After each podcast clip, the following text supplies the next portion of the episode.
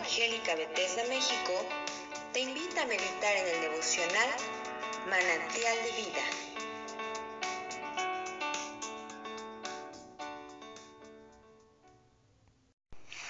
Jeremías capítulo 51. Dice así la palabra de Dios. Así ha dicho Jehová: He aquí que yo levanto un viento destruidor contra Babilonia y contra sus moradores que se levantan contra mí. Y enviaré a Babilonia aventadores que la avienten y vaciarán su tierra, porque se pondrán contra ella de todas partes en el día del mal. Diré al flechero que entesa su arco y al que se enorgullece de su coraza: No perdonéis a sus jóvenes, destruid todo su ejército. Caerán muertos en la tierra de los caldeos y alanceados en sus calles. Porque Israel y Judá no han enviudado de su Dios, Jehová de los ejércitos, aunque su tierra fue llena de pecado contra el santo Israel. Huid de en medio de Babilonia y librad cada uno su vida, para que no perezcáis a causa de su maldad. Porque el tiempo es de venganza de Jehová, él le dará su pago. Copa de oro fue Babilonia en la mano de Jehová, que embriagó a toda la tierra.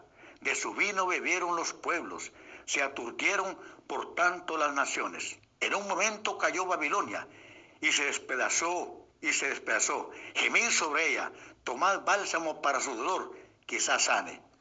Curamos a Babilonia, y no ha sanado, dejadla, y vámonos a cada uno a su tierra, porque ha llegado hasta el cielo su juicio, y se ha alzado hasta las nubes. Jehová sacó a luz nuestras justicias. Venid y contemos en Sión la obra de Jehová nuestro Dios. Limpiad las saetas, embrazad los escudos. Ha despertado Jehová el espíritu de los reyes de Media, porque contra Babilonia es su pensamiento, para destruirla, porque venganza es de Jehová y venganza de su templo. Levantad banderas sobre los muros de Babilonia, reforzad la guardia, poned centinelas, disponed celadas, porque deliberó Jehová, y aún pondrá en efecto lo que ha dicho contra los moradores de Babilonia. Tú, la que moras entre muchas aguas, rica en tesoros, ha venido tu fin, la medida de tu codicia. Jehová de los ejércitos juró por sí mismo diciendo: Yo te llenaré de hombres como de langostas, y se levantarán contra ti y gritería. Él es el que hizo la tierra con su poder, y el que afirmó el mundo con su sabiduría, y extendió los cielos con su inteligencia. A su voz se producen tumultos de aguas en los cielos, y hace subir las nubes de lo último de la tierra. Él hace relámpagos con la lluvia y saca el viento de sus depósitos. Todo hombre se ha infatuado y no tiene ciencia, se avergüenza todo artífice de su escultura, porque mentira es su hilo, no tienen espíritu. Venid, vanidad son, obras dignas de burla, en el tiempo del castigo perecerán. No es como ellos la porción de Jacob, porque él es el formador de todo, e Israel es el cetro de su herencia. Jehová de los ejércitos es su nombre. Es interesante que en todo el libro de Jeremías hay un énfasis muy interesante, y es tocante a la palabra de Dios. O sea que vemos que la veracidad de la Biblia, la palabra de Dios, vemos que todo lo que la Biblia dice se cumple. Y eso lo podemos ver a lo largo de las profecías que se le dieron a ciertas naciones. Tenemos el ejemplo ahí de Israel, el reino del norte, con su capital Samaria, que se había quedado con 10 tribus. Se les profetizó que si no cambiaban de actitud, que si no se arrepentían, que si no se volvían a Dios, serían conquistados. Y es interesante que en el año 722, el rey Salmanasar de Asiria vino y tomó a Israel, el reino del norte, capital Samaria, con sus 10 tribus, y los llevó cautivos para Asiria. Entonces, la profecía se cumple. Eso lo vemos en 2 Reyes capítulo 17, versículo 13. Dice, Jehová amonestó entonces a Israel y a Judá por medio de todos los profetas y de todos los videntes, diciendo, volveos de vuestros malos caminos y guardad mis mandamientos y mis ordenanzas, conforme a todas las leyes que yo prescribí a vuestros padres y que os he enviado. Dice, por medio de mis siervos los profetas, se les profetiza que serían conquistados. Dice el 22, y los hijos de Israel anduvieron en todos los pecados de Jeroboam, que él hizo, sin apartarse de ellos, hasta que Jehová quitó a Israel, el reino del norte capital Samaria, con sus 10 tribus, de delante de su rostro. Pero note como dice, como él lo había profetizado, como él lo había dicho, por medio de todos los profetas, sus siervos. Israel fue llevado cautivo de su tierra a Asiria hasta el día de hoy. También vemos la profecía tocante al reino del sur, Judá, capital Jerusalén, que se había quedado con 2 tribus, Judá y Benjamín.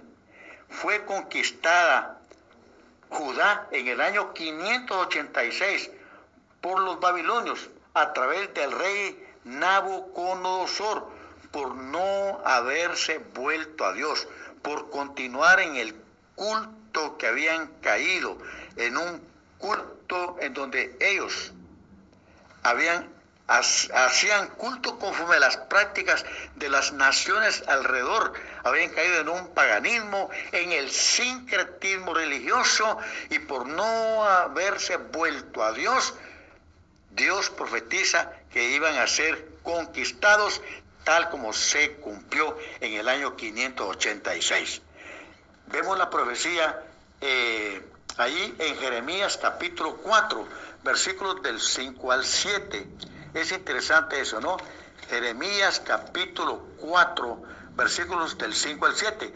Anunciad en Judá, note Judá, el reino del sur, capital Jerusalén, y proclamad en Jerusalén y decir, tocad trompeta en la tierra, pregonad, juntaos y decir, reunidos y entrémonos en las ciudades fortificadas, alzad bandera en Sión, huid, no os detengáis, porque yo hago venir mal del norte, servieros de Babilonia.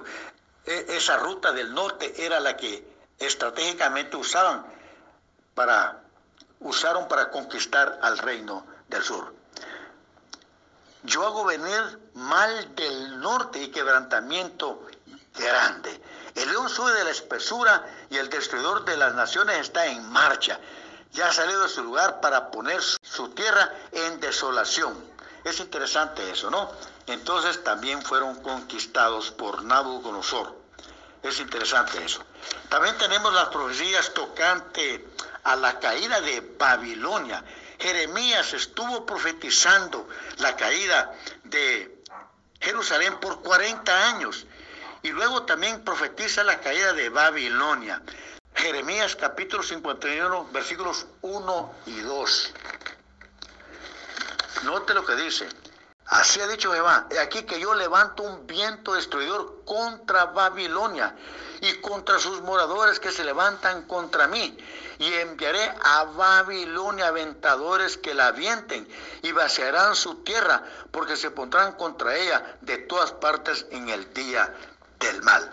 Dice el versículo 12, levantad banderas sobre los muros de Babilonia, reforzad la guardia, poned centinelas, disponed celadas, porque deliberó Jehová y aún pondrá en efecto lo que ha dicho contra los moradores de Babilonia.